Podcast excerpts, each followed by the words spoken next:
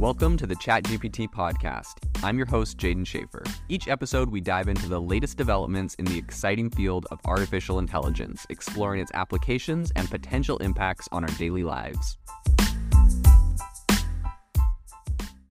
This episode is brought to you by Shopify.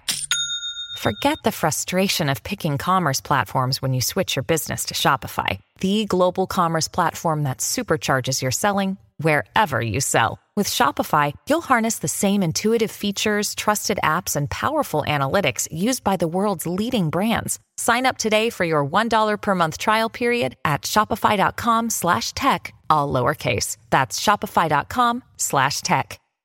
If you've been following the podcast for a while, you'll know that over the last six months, I've been working on a stealth AI startup. Of the hundreds of projects I've covered, this is the one that I believe has the greatest potential. So today I'm excited to announce AI Box. AI Box is a no code AI app building platform paired with the App Store for AI that lets you monetize your AI tools. The platform lets you build apps by linking together AI models like ChatGPT, Midjourney, and 11 Labs Eventually, we'll integrate with software like Gmail, Trello, and Salesforce so you can use AI to automate every function in your organization. To get notified when we launch and be one of the first to build on the platform, you can join the waitlist at AIbox.ai. The link is in the show notes. We are currently raising a seed round of funding. If you're an investor that is focused on disruptive tech, I'd love to tell you more about the platform you can reach out to me at jaeden at aibox.ai. I'll leave that email in the show notes. In the past, I've talked a lot about the implications of humanoid robots and what that would look like if we are integrating AI into them. So today I want to talk about a really interesting story by a company that has recently integrated not only GPT into a humanoid robot, but also has integrated Stability AI and essentially created the ability for this robot to draw, which is really, really interesting. So, uh, I guess a basic overview on this is the fact that um, back in 2021, Ameca was essentially an advanced humanoid robot that was developed. And it was given, it has a bunch of different equipment on it. So it has microphones, cameras, facial recognition software, um, and GPT embedded into it. So all of this comes from a company called Engineered Arts, and you may have seen them. I think about nine months ago, they had a YouTube video go viral where essentially they had one of their engineers interviewing this humanoid robot um, and, you know, talking about the applications of humanoid robots and AI and what it can do. Um, and, you know, we've talked a lot about that on the podcast. I think this has, has some really amazing possibilities um, for, you know, robots to take over things like electrical and plumbing and all sorts of very, um, what were previously, you know, blue collar jobs.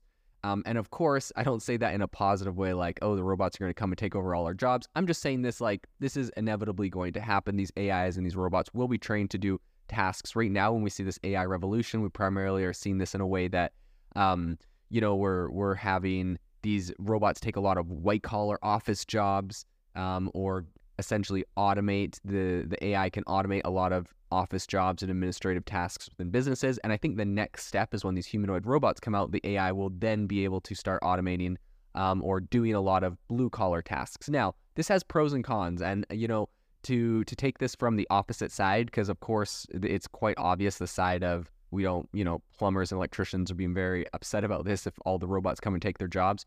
Um, but from I'll, I'll take I'll steelman the case for the other side, which is that you know I have a family member that is an AC repairman and has a very very difficult time hiring people that are uh, reliable to help uh, with his business. And so he is, you know, he would love to retire, but he just can't quite do it, and he can't find someone to replace him in his business. So he is forced to continue working. Um, which is quite difficult. If there was a humanoid robot that he could train that could do all of his tasks for him, I mean, despite the fact that uh, the people that he works with might think it's weird and all of the other side effects, but like from a practical perspective, this would be a lifesaver for him, right? If he could uh, buy one of these and have this essentially run his business. Maybe he runs the phone calls, manages it, tells it what to do. Um, I could see a, a future where this is going to be very useful. And in my opinion, this is like it or hate it. This is an inevitable future um, that will that will arrive. These these humanoid robots will be able to automate these tasks. So Beyond all of that background, um, what I want to talk about today is the fact that this new robot, it's called Ameca. Um, it was recently upgraded with Stable Diffusion, which is a deep learning model for generating images based on text prompts.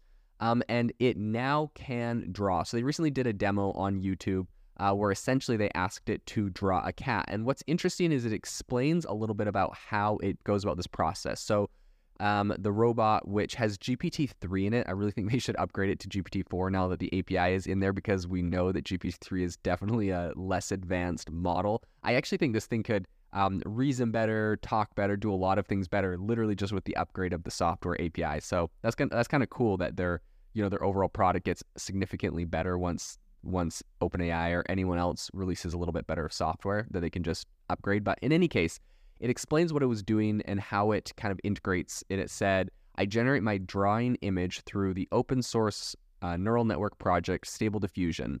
From there, trajectories of the drawing are available, and when I skeletonize the image and vectorize it. After that, I plan and execute the trajectory to draw the image on my canvas. So essentially, um, the engineer that was with, I don't know if I said her because I was, uh, in any case, um, there's an engineer there that told the robot what to draw and it drew a cat. Now, I'm I'm not gonna lie, this is not an incredible picture of a cat. Uh, it it like it is the right shape roughly of a cat with ears and the eyes, which are kind of funny and deformed. It it literally had a dry erase marker and is drawing this on a dry erase board. Um, so it's not very fancy. It's probably something similar to if I gave my four year old a dry erase marker and told him to draw a cat. Maybe worse, to be honest. Then the robot did sign its name at the end, which I thought was pretty funny. Now, the engineer that was with the robot, that was with Ameca, uh, told it that uh, when when the robot essentially asked, you know, if if there was uh, how it was or to rate it or whatever, and the researchers said that it looked very, it said it's kind of sketchy. And the robot said, if you don't like my art, you probably just don't understand art, which I thought was pretty funny. I'm not sure if this is some sort of canned or programmed response or if it literally um, is saying that. In any case, it, it's pretty funny, but uh, I do see a future where um, this concept I think is really powerful of not just like, you know, we've seen all the automations before where you have like an automated robot that essentially just moves its hand to the perfect place and can color something perfect. Or, you know, we could probably train a robot to be a printer and just do everything exactly perfect. But I think this is an interesting point where they're training robots to do this in a different way. They're training it the same way humans do it by using cameras um, and spatial recognition software and all sorts of different things that are not necessarily just like a rigid printer per se. Um, and it's able to go and actually learn how to draw and and draw things. And I think integrating with Stable Diffusion is really interesting because you, know, you can imagine Stable Diffusion or a lot of other different image generating software. Like if you had something like Midjourney um, integrated into one of these robots, and then had it, you know, paint something that it was, you know, generate some sort of beautiful image in Midjourney, and then it's trained to paint, and it could paint that. Like these robots could create all sorts of really incredible pieces of art um, really incredible things. So I think this is really interesting application. Obviously, this goes beyond that. You know, it can draw blueprints and all sorts of different things that it could probably come up with that we can train these AIs to do. But I thought this was a very interesting use case um, and a big. It, you know, it seems like a small thing. A lot of haters or a lot of uh, people will be like, "Oh, look, you know, it drew a terrible picture of a cat," but you know.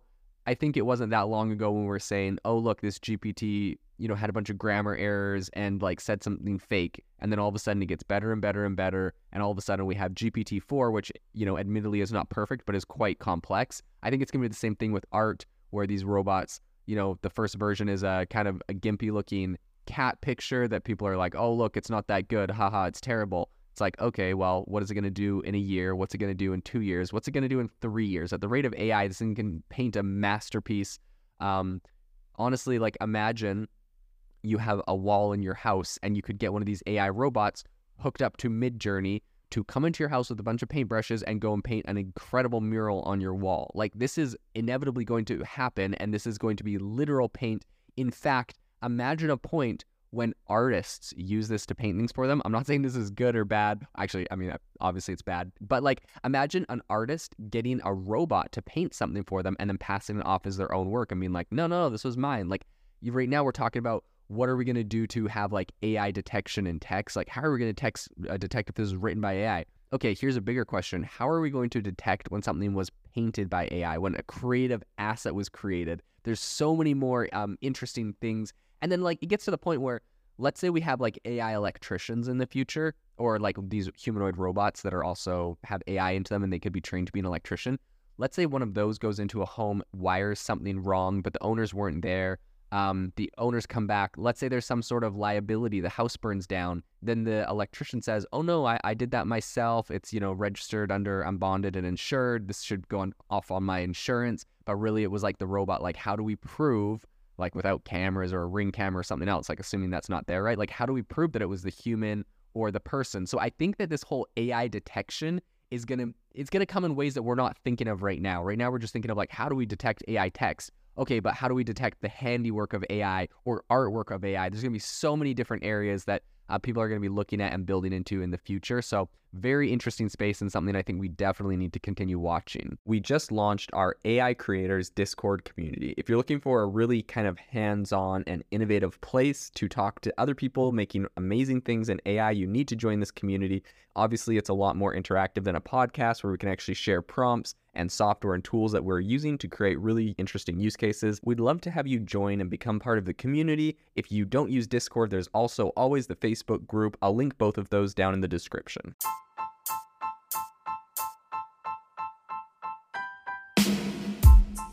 You've been listening to the ChatGPT podcast. Make sure to rate us wherever you listen to your podcasts and have a fantastic week.